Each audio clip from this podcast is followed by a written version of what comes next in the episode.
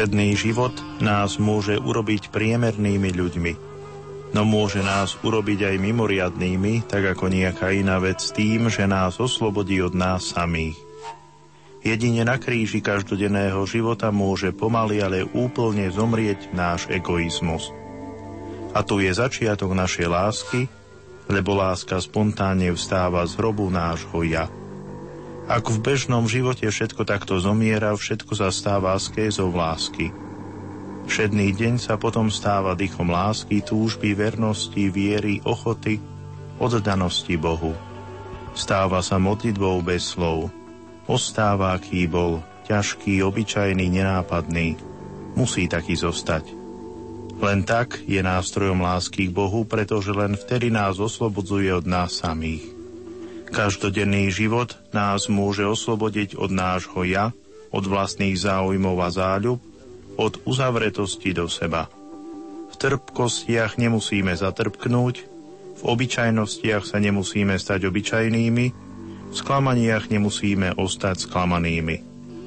Ak toto dokážeme, ak nás všedný deň vychová k dobrote, trpezlivosti a k porozumeniu, k veľkodušnosti, vernosti, ochote odpúšťať a znášať iných, vtedy sa náš každodenný život stáva modlitbou.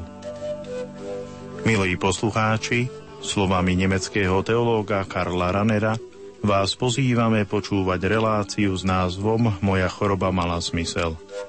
Príjemné a ničím nerušené počúvanie vám želajú hudobná redaktorka Diana Rauchová, technik Marek Rimovci a náboženský redaktor Jan Krupa.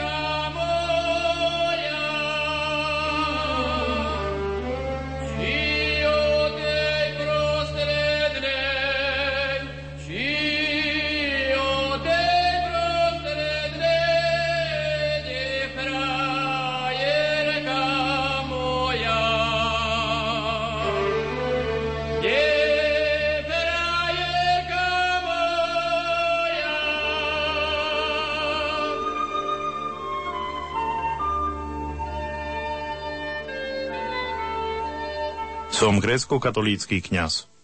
Keď som v roku 2006 prišiel pôsobiť do grécko-katolíckej farnosti v Banskej Bystrici, po prvej bohoslúžbe na mojom novom pôsobisku mi podal ruku na uvítanie aj taký nízky krývajúci pán. Všimol som si, že výrazne spieva. Išlo o jedného z kantorov Bansko-Bystrickej grécko-katolíckej farnosti. Postupom času som dostal príležitosť vypočuť si jeho životný príbeh – dojal ma i obohatil zároveň. Volám sa Jan Knižka, narodil som sa v oktobri 1953 na Lepkove. Ako štvrté dieťa z osmých súrodencov, moji rodičia, starí rodičia, ako aj ostatní príbuzní, všetko boli rodiaci z Celgartu, grecko-katolíci. Ako som sa ja narodil v Nálepkove. Tu sa musím vrátiť naspäť do obdobia Slovenského povstania. V roku 1944 5. septembra zautočili slovenskí vojaci s partizánmi na pozície nemeckých vojsk, ktoré Selgartu ustúpili a pri ústupe zastrelili 7 chlapov, 12 žien a dve deti, ktoré nestihli ujsť do hor a obec vypalili. Pri tomto strašnom požiari vyhorelo 260 domov a hospodárskych budov. Preto po skončení vojny starí rodičia z otcovej aj z maminej strany nemali kde bývať, tak sa odsťahovali do Mníška nad Hnilcom, kde boli uvoľnené niektoré domy po karpatských Nemcoch. Otec bol tiež účastníkom Slovenského povstania ako partizán a preto po vojne sa prihlásil do zboru národnej bezpečnosti, kde pracoval ako žandár. Bol prevelovaný na rôzne miesta, preto aj my sme sa rodili ako deti rôzne. Sestry sa narodili v Mnišku, my s bratom sme sa narodili v Nalepkové, ďalšie dve sestry sa narodili v Košiciach. Keď sme bývali v Janiku pri maďarských hraniciach, asi keď som mal rok a pol, som ochorel na zápal mozgových blán. V Košickej nemocnici Lekári hovorí, že ma zachránil v poslednej chvíli a pri záchrane života mi porušili práve oko, či mi ostali následky tupozrakosť pravého oka a škulenie. Potom lekár, ošetrujúci lekár, máme navrhol, že potrebujem dosť si tú strávu, že ak mi to nemôže zabezpečiť, takže by ma mohla dať tam, kde majú krávu proste a lepšie podmienky. Ako. Tak ma mama zaniesla k starým rodičom na Telgard. Môj starý otec Juraj Mekel bol prekupcom, chodíval s kupcami, ktorí prišli z iných dedín po gazdoch, ktorí mali na predaj buď krávy, alebo voly, alebo kone. A raz ma takto zobral so sebou ku gazdovi Martinovi, ktorého manželka z hodou okolností bola sestrou môjho starého otca z otcovej strany. Martinovi Stupkovi som sa veľmi zapáčil, tak začal vyjednávať s mojimi rodičmi, aj so starými rodičmi, že či by sa ma nemohol zobrať k sebe, že by som sa mal u nich dobre. Po dlhom presviečaní ma rodičia dali k ním, primerne keď som mal dva roky. Detstvo u gázu som prežil pomerne pekné.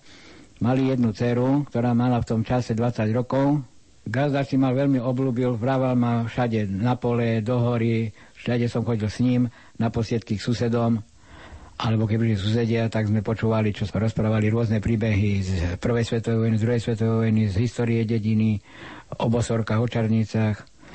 Potom chodívali k nemu aj gazdovia z dediny, keď bol predsedom Pašinkového výboru. A keď skončili schodzovanie, tak si ma zavolali a ja som pre nich prinašal básničky, spieval som im a zbieral som zo zeme ústami, rukami za chrbtom zložené papiere alebo mince. Najviac ma mal rád Gazda Martin a dcera, ona trošku na mňa asi aj žiarila, preto zavše ma aj vybila zo šnurov od žehličky a teta tam ma skôr trpela. Pokrstený som bol ako 6-ročný v noci, ja si len toľko pamätám, že keď som sa zobudil ráno, som hovoril, že bol pri mne nejaký aniel a potom mi povedali, že to bol nejaký mních, ktorý ma pokrstil. Do roku 1968 som chodil do rímskokatolického kostola do Červenej skaly a po 68. keď bola naša gregoriánska církev znovu povolená, tak sme dostali svojho farára a potom sme už chodili k nám do kostola, do Telgartu. Odkiaľ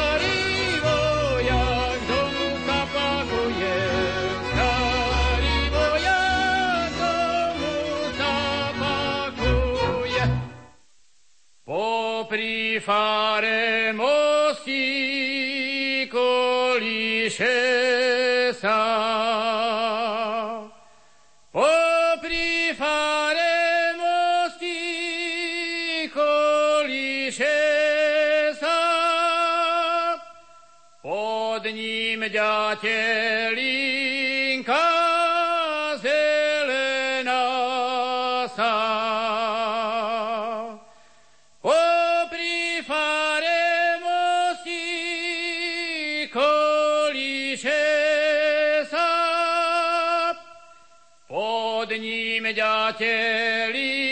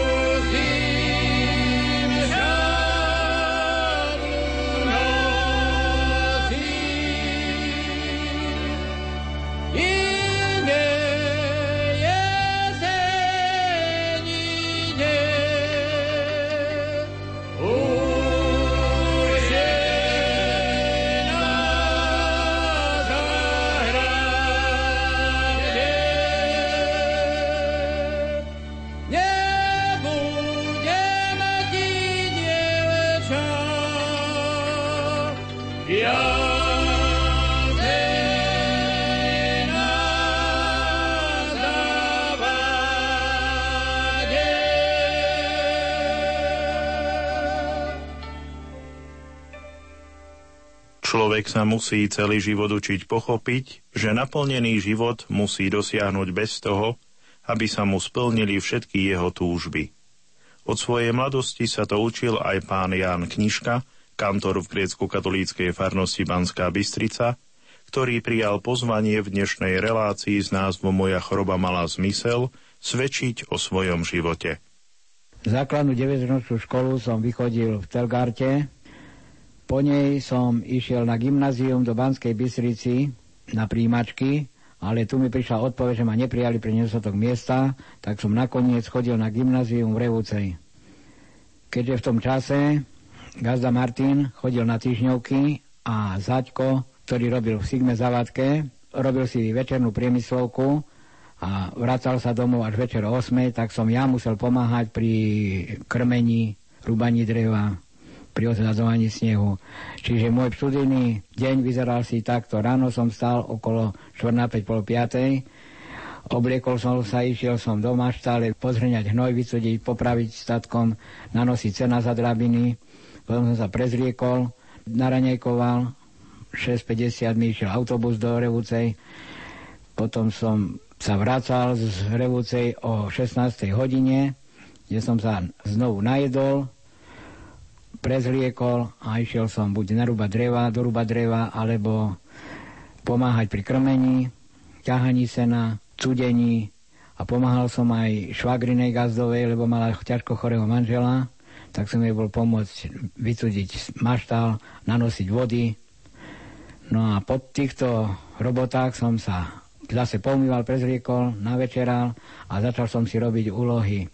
Keďže niekedy boli aj 3, 4 zo 4 predmetov, tak som začal sa učiť okolo 10, keď sa mi už začalo driemať. Takže niekedy som aj zaspal pri učení. No čo som sa nedoučil, tak som sa učil buď v autobuse cestou do školy, alebo zo školy. Každú sobotu sme so Zadkom rezali sečku na celý týždeň. Ja som potom rúbal drevo, na celý týždeň čistil som topánky celej rodine, aby mali v nedelu do kostola čisté topánky.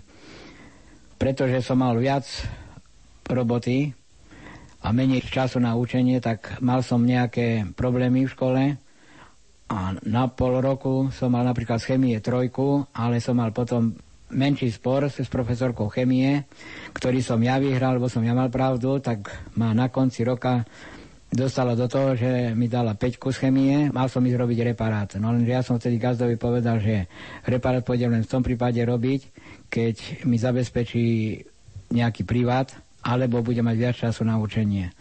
Nesplnil mi to, tak som nešiel robiť tento reparát, ale išiel som na učňovku do Banskej Bystrice za Čiašníka. V Banskej Bystrici som býval na internáte, na jednej chodbe nás bolo 18 chlapcov až asi 60 dievčat, takže po týchto nezdároch nemal som šťastie ani v láske, som sa trikrát sklamal v láske, tak aj s učením, že som nemohol dokončiť gymnázium, tak som začal trošku používať alkohol, cigarety, behať za dievčatami a menej sa venovať učeniu. Ale dva roky som vychodil na tejto učňovke, až ma na konci druhého ročníka načapali s dievčaťom na izbe, hoci vtedy nič nebolo, tak predsa ma vyhodili musel som dokončiť školu v Košiciach. Spomínal som, že v tomto období som prežil sklamania v láskach. Moje prvé veľké zamilovanie bolo v 9. trede do spolužiačky, ktorej som aj vyznal lásku, tam ma odmietla. Druhé moje sklamanie prišlo po roku. Som sa zamiloval do mladšej devčiny. Tá zase chcela viac sex ako lásku. A ja som ešte vtedy na sex nebol pripravený. No a tretie sklamanie prišlo keď mi jedna slubovala lásku až za hrob a o dva týždne chodila s mojim kamarátom. Takže som úplne prestal veriť v lásku. V tomto období, v rokoch 68, prišla Pražská jar, komunisti povolili našu církev grecko-katolickú, sme mohli chodiť do kostola u nás na Telgarte. Každý piatok večer sme mali duchovné cvičenia alebo sedenia s našim chovným otcom, grecko kňazom Janom Zuberom. Bol to veľmi príjemný človek, chápal naše aj pocity, aj život, lebo mal sám 5 detí, takže sa s ním dalo porozprávať o hociakých veciach. Aj o sklamaniach v láske, aj o neúspechoch v škole. Pozbudil nás, aby sme sa nezdávali, aby sme pokračovali v tom, čo robíme a modlili sa, chodili do kostola. Po skončení učňovky v Košiciach som nastúpil v oktobri na vojenčinu v Terezíne. Poslúžil som si dva roky, po vojenčine som sa vrátil na Telgard, kde som pracoval ako vrchný čiašník na hoteli Telgard. Tu som takisto pracoval dva roky, potom som odišiel do Banskej Bystrice, do Slovenky, kde som pracoval ako farbiar 15 rokov Robil som s chemikáliami, s farbami vo vlhkom prostredí. Tu som spoznal aj svoju manželku Marienu, rodačku z Hlohovca. A po krátkej známosti, asi ročnej, sme sa zobrali, lebo čakali sme decko. Svadbu sme mali na Telgarte, sobašil nás duchovný otec Jan Zuber. Po vojne som prestal chodiť úplne do kostola, až keď som sa išiel ženiť v 79. roku, tak som chodil na prípravu nášmu duchovnému otcovi Zuberovi na Telgarte. Tam som bol potom aj sobašený v kostole,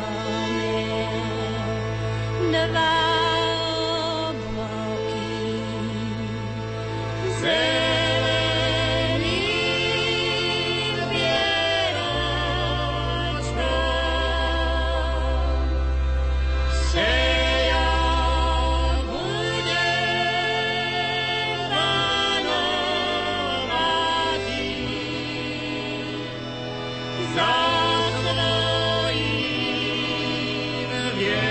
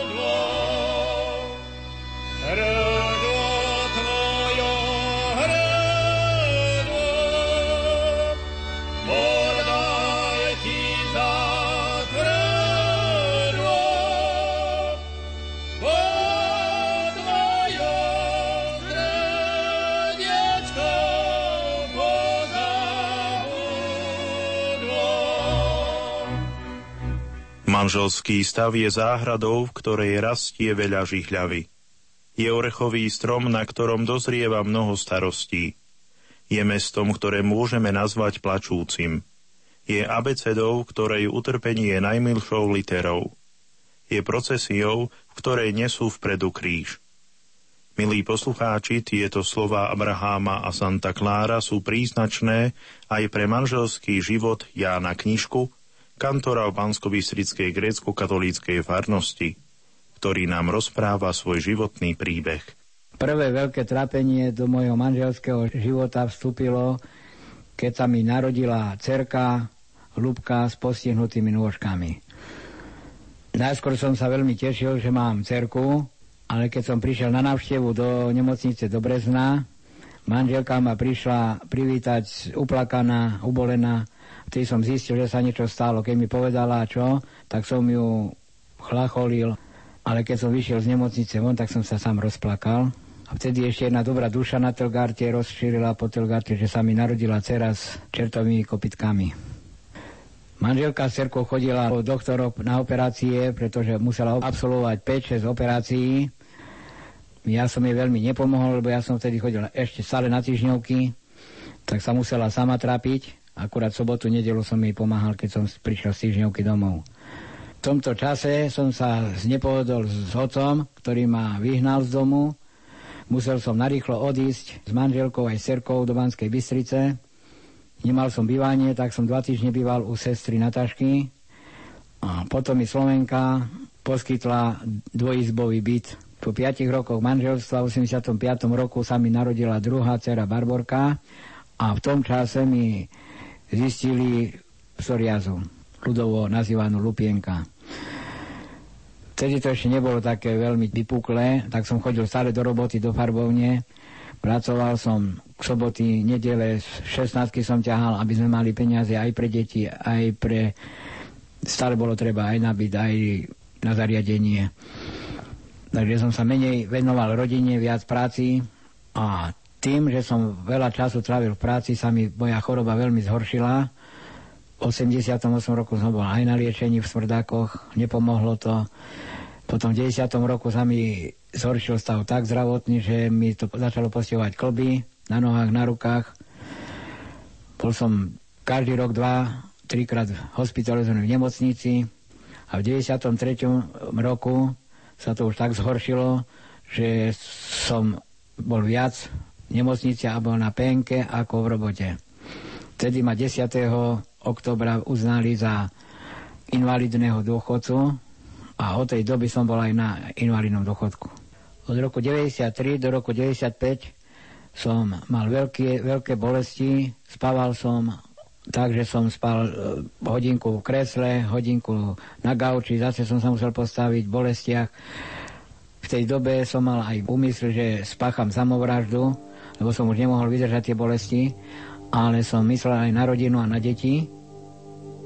Ach, Bože môj, ťažká moja myšlienka.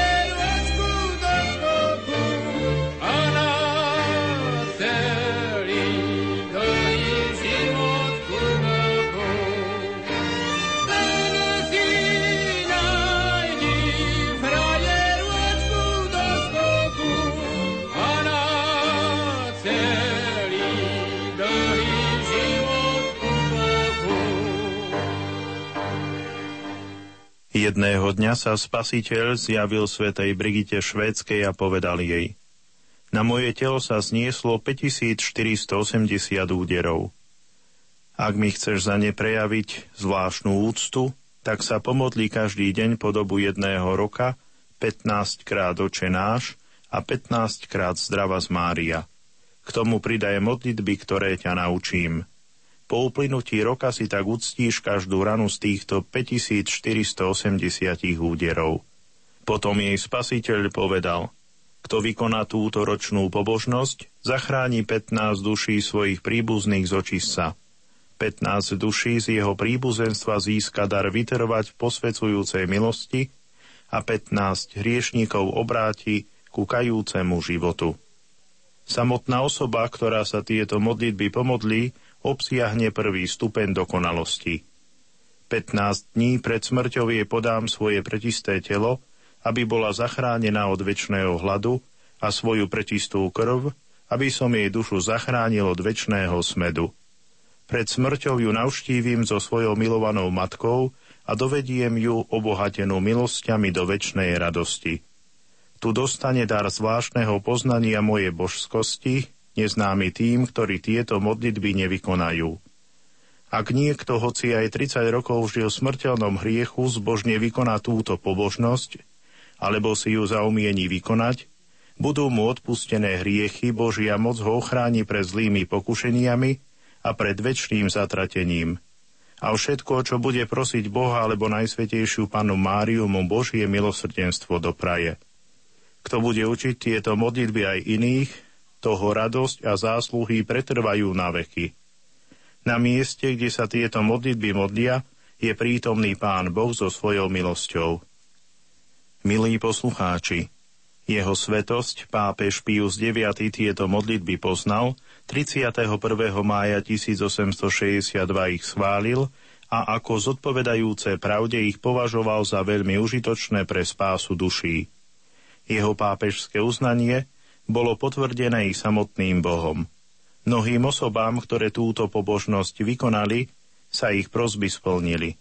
Okrem toho Boh ukázal aj viacerými nadprirodzenými znameniami, že táto pobožnosť, obsahujúca 15 modlitieb svätej Brigity, pochádza naozaj z neba. A raz sa mi dostal do rúk týždenník, v ktorom bola modlitba svätej Brigity švedskej, ktorú som si vystrihol, spravil som si takú knižočku s nej a začal som sa, a začal som sa ju každý deň modliť. Začal som znovu chodiť do kostola, bola to ťažká cesta, hoci kostol není ďaleko v Radvane na Hôrke, ale ja som ho absolvoval z začiatku tak, že som prešiel 200 metrov, musel som si sadnúť, lebo mi nohy puchli, bolili ma. Zase ďalších takých 300 metrov som spravil, zase som si musel sadnúť, či už na murík na záhradke po prirodených domoch, aká ja som chodíval, alebo na lavičku, keď bola blízko na, na zastávke. A takto som chodil na bohoslužby, už išiel som hodinu skôr, aby som prišiel na čas. A keď ma moje cery videli, ako chodím vo lesiach do kostola, tak vždycky sa poobliekali a prišli za mnou a sadli si ku mne do lavice.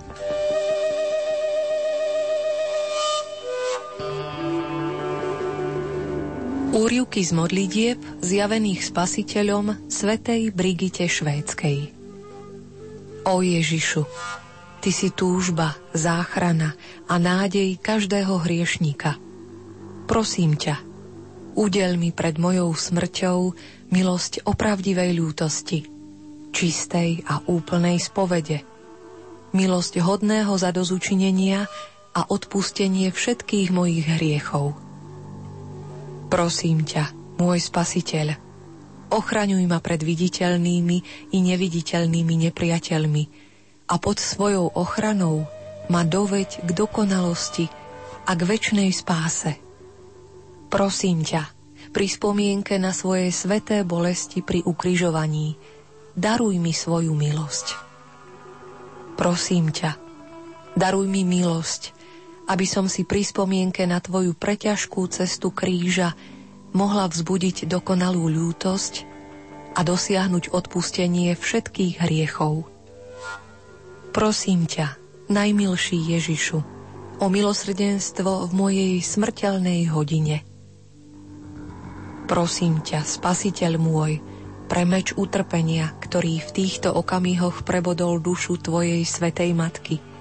Maj so mnou zľutovanie vo všetkých mojich ťažkostiach a starostiach telesných i duševných a buď mi nápomocný vo všetkých skúškach, najmä však v hodine mojej smrti.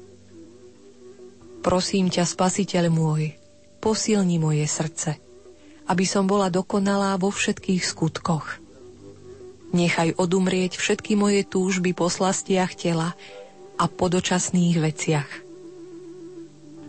Prosím ťa, spasiteľ môj, dopraj mi, aby som tvoje telo a tvoju drahocenú krv počas svojho života, najmä však v hodine smrti, dôstojne príjmala pre potešenie duše. Prosím ťa úpenlivo, spasiteľ môj, pre túto svoju úzkosť, neopusť ma v smrteľnej hodine. Prosím ťa, ukry ma do hlbín svojich rán. Prosím ťa, spasiteľ môj, vyznač svojou drahocenou krvou všetky svoje rany do môjho srdca, aby som bez prestania zbožňovala tvoje utrpenie a lásku. Prosím ťa, spasiteľ môj, preto to svoje súženie a bolesť, zmiluj sa nado mnou v poslednej hodine môjho života, keď sa úzkosť pokúsi zmiasť môjho ducha i moju dušu.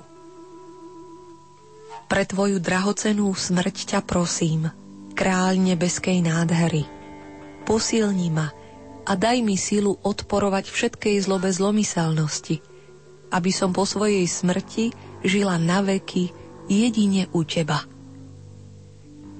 Prosím ťa, najmilší Ježišu, svojim bolestným utrpením a vyliatou drahocenou krvou poraň moje srdce, aby som sa k Tebe úplne obrátila. Moje srdce nech je Ti väčšným príbytkom. Moje reči nech sa Ti ľúbia a koniec môjho života nech je plný zásluh, aby som dosiahla väčšnú nádheru. Amen.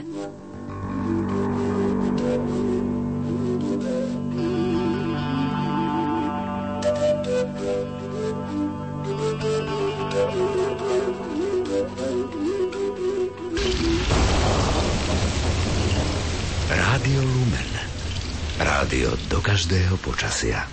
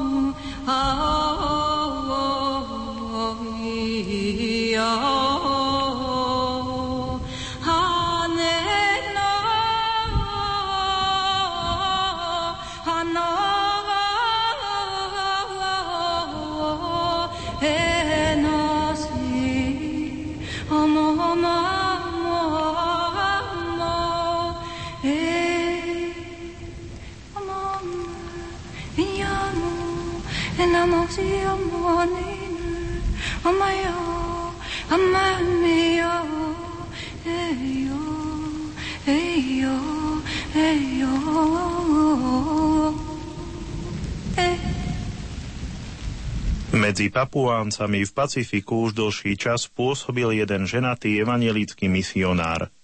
Pri preklade Biblie do reči domorodcov nemohol nájsť správny výraz pre slovo nádej. Dlho hľadal výstižné slovo, keď tu jedného dňa musel pochovať svojho novonarodeného syna. Papuánsky mladík, ktorý sa pozeral, ako otec pochováva svojho syna, misionárovi povedal Ty vôbec neplačeš?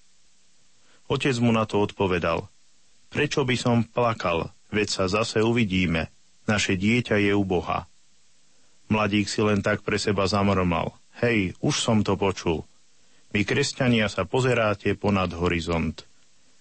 Milí poslucháči, výstižné slovo pre nádej vám ponúkne aj banskobistrický grécko-katolícky kantor Ján Knižka, ktorý nám v dnešnej relácii rozprával svoj životný príbeh – v mojom trápení, v tých bolestiach mi pomohol jeden ver zo žalmu Prísne ma pán potrestal, no nevydal ma smrti na pospas.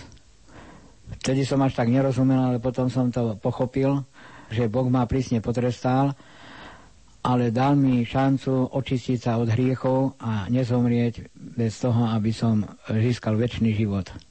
Zmiluj sa, Pane, nad nami, zmiluj sa nad nami, lebo nejakú inú bránu nemáme. Len túto modlitbu ti ako svojmu vládcovi my hriešný prednášame. Zmiluj sa nad nami. Sláva Otcu i Synu i Svetému Duchu. Páne, zmiluj sa nad nami. Veď veď v Teba dúfame, nehnevaj sa veľmi na nás, ani nepamätaj na naše neprávosti, ale aj teraz na nás láskavo zriadni a zbav nás našich nepriateľov, veď Ty si náš Boh a my sme Tvoj ľud, všetci sme dielom Tvojich rúk a vzývame Tvoje meno. I teraz, i vždycky i na veky vekov. Amen. Poženaná Bohorodička, otvor nám bránu milosrdenstva, v Teba dúfame, nedaj nám zahynúť, ale daj, aby sme sa skrze Teba zbavili svojich bied, veď Ty si zachrana kresťanského rodu.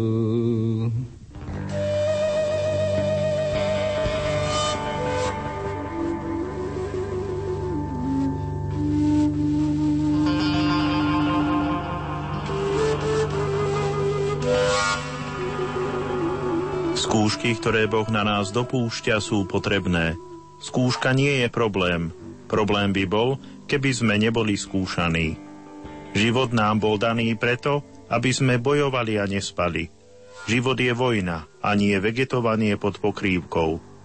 Človek iba v boji dokáže rozvíjať svoju osobu. Pretože bojovať znamená milovať, zvíťaziť nad zlom znamená milovať, výťaziť nad našimi nedostatkami znamená milovať.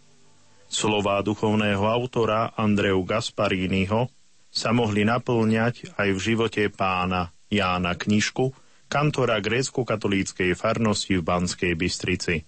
Boh mi poskytol nielen útechu pre moju chorobu, ale ukázal a dal mi aj zmysel môjho budúceho života. Stal som sa kantorom grécko-katolíckej farnosti v Banskej Bystrici.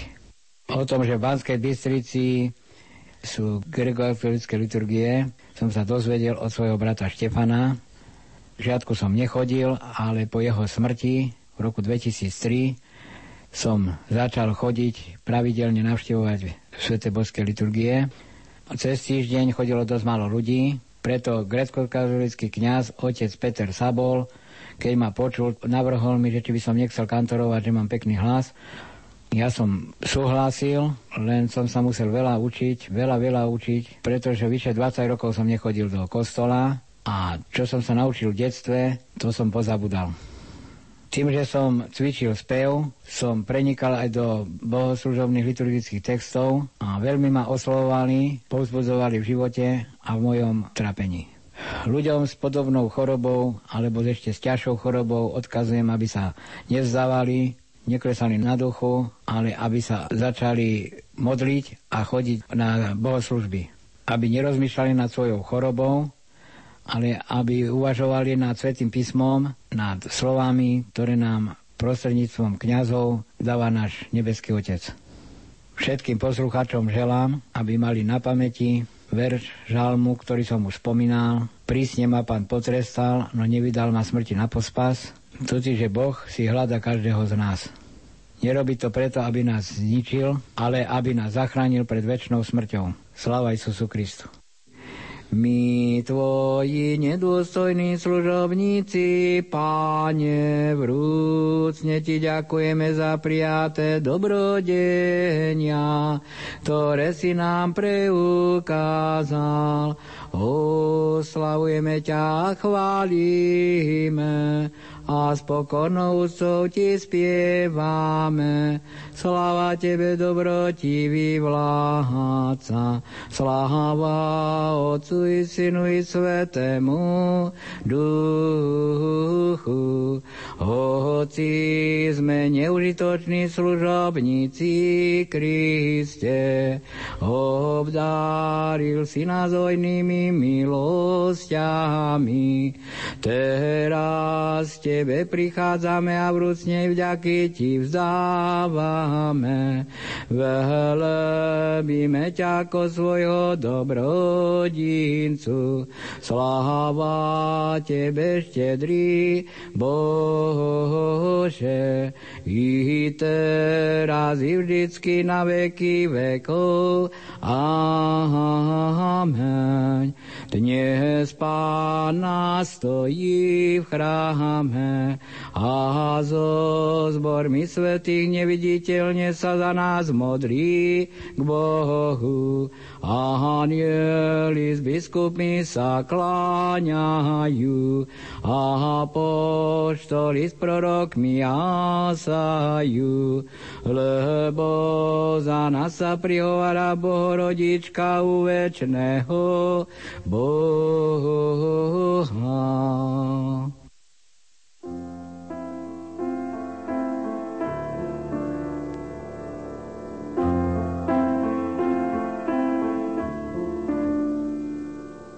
Pane, som tu sám. Čo mám robiť, je mi veľmi smutno. Pane, nič nemám. Je mi v tomto hriešnom svete dusno. Všade, kde sa pozriem, všade hrozí mi pád. Ty si v diali, svet sa núka blízko. Teba nepočujem a diabol kričí a vábí, pokľakni a dám ti všetko Pane, čo mám robiť? Neviem, kam mám ísť, rozhodnúť sa k hriechu, alebo niesť ten tvoj kríž, ten ťažký kríž. Priateľu,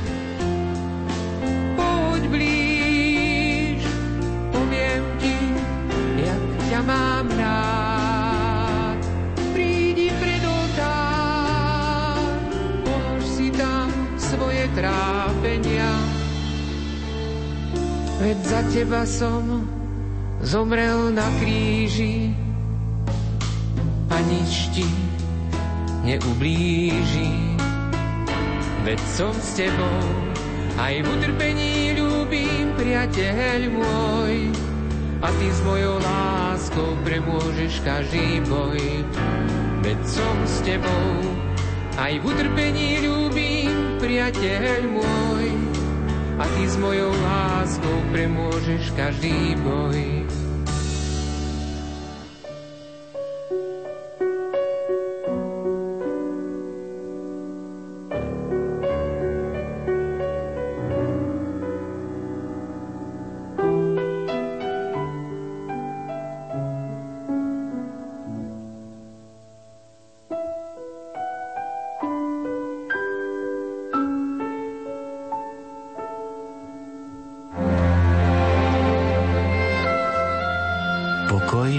Soboty na vlnách Rádia Lumen.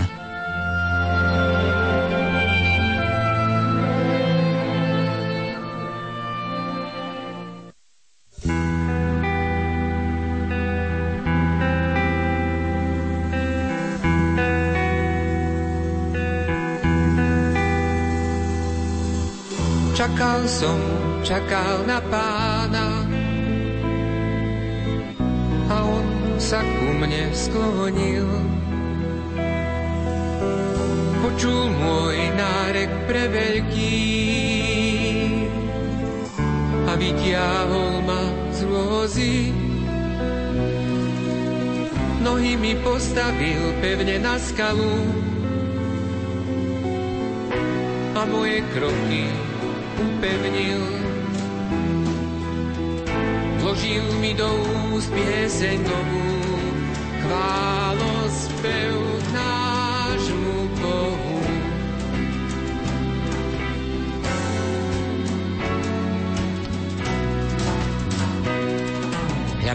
prichádzam, môj pane, vo zvitku kníh je napísané, že mám plniť Tvoju vôľu.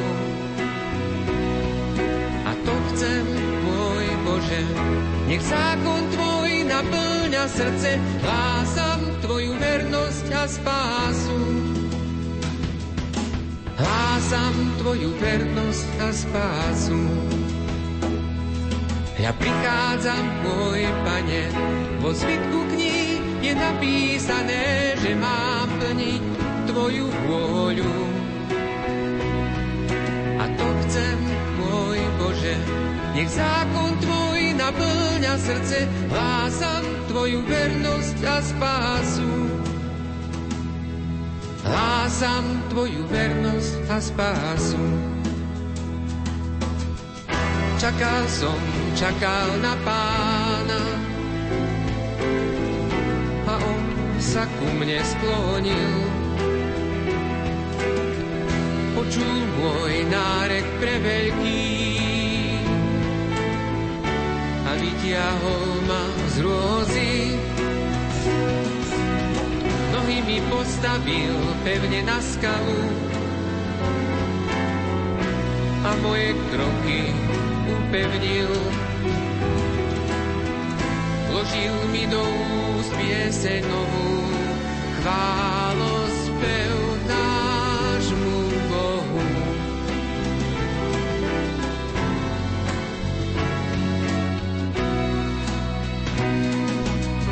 prichádzam, môj pane, vo zvitku kníh je napísané, že mám plniť Tvoju vôľu. A to chcem, môj Bože, nech zákon Tvoj naplňa srdce, hlásam Tvoju vernosť a spásu. Hlásam Tvoju vernosť a spásu.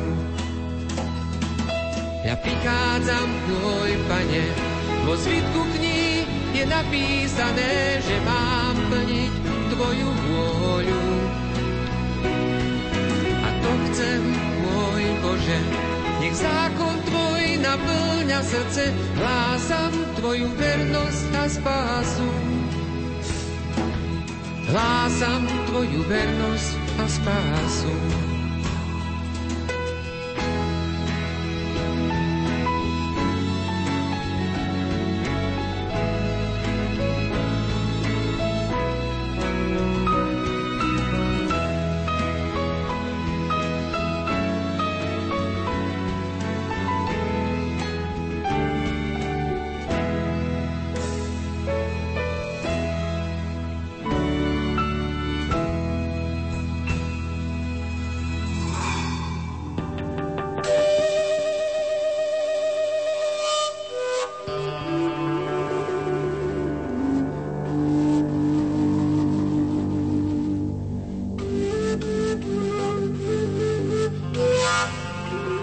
Milí poslucháči, vypočuli ste si životný príbeh Jána Knižku, manžela, otca, invalidného dôchodcu a kantora v jednej osobe.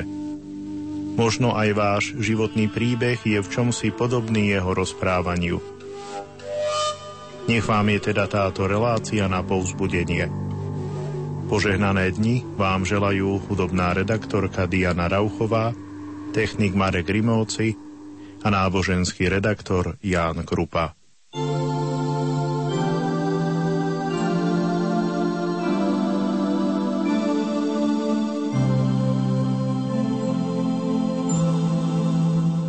Vypočuj, pane, moju spravodlivú žiadosť.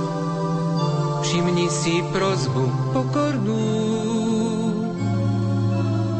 Nakloň sluch k modlitbe čo plinie z perí úprimný, tvoje oči vidia cestu správnu. K tebe, Bože, volám, lebo ty ma vyslyšíš. Počuj moje slova a srdce mi utíšíš. K tebe, Bože, volám, lebo ty ma vyslyšíš. Počuj moje slova a srdce mi utíšíš. Skúmaj moje srdce, i v noci ma navštív. Nenájdeš vo mne neprávosť. Chráň moje kroky na svojich chodníkoch.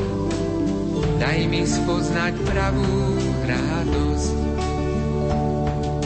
K Tebe, Bože, volám, lebo Ty ma vyslyšíš. Počuj moje slová, a srdce mi utíšíš.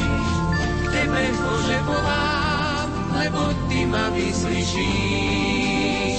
Počuj moje slova a srdce mi utíšíš.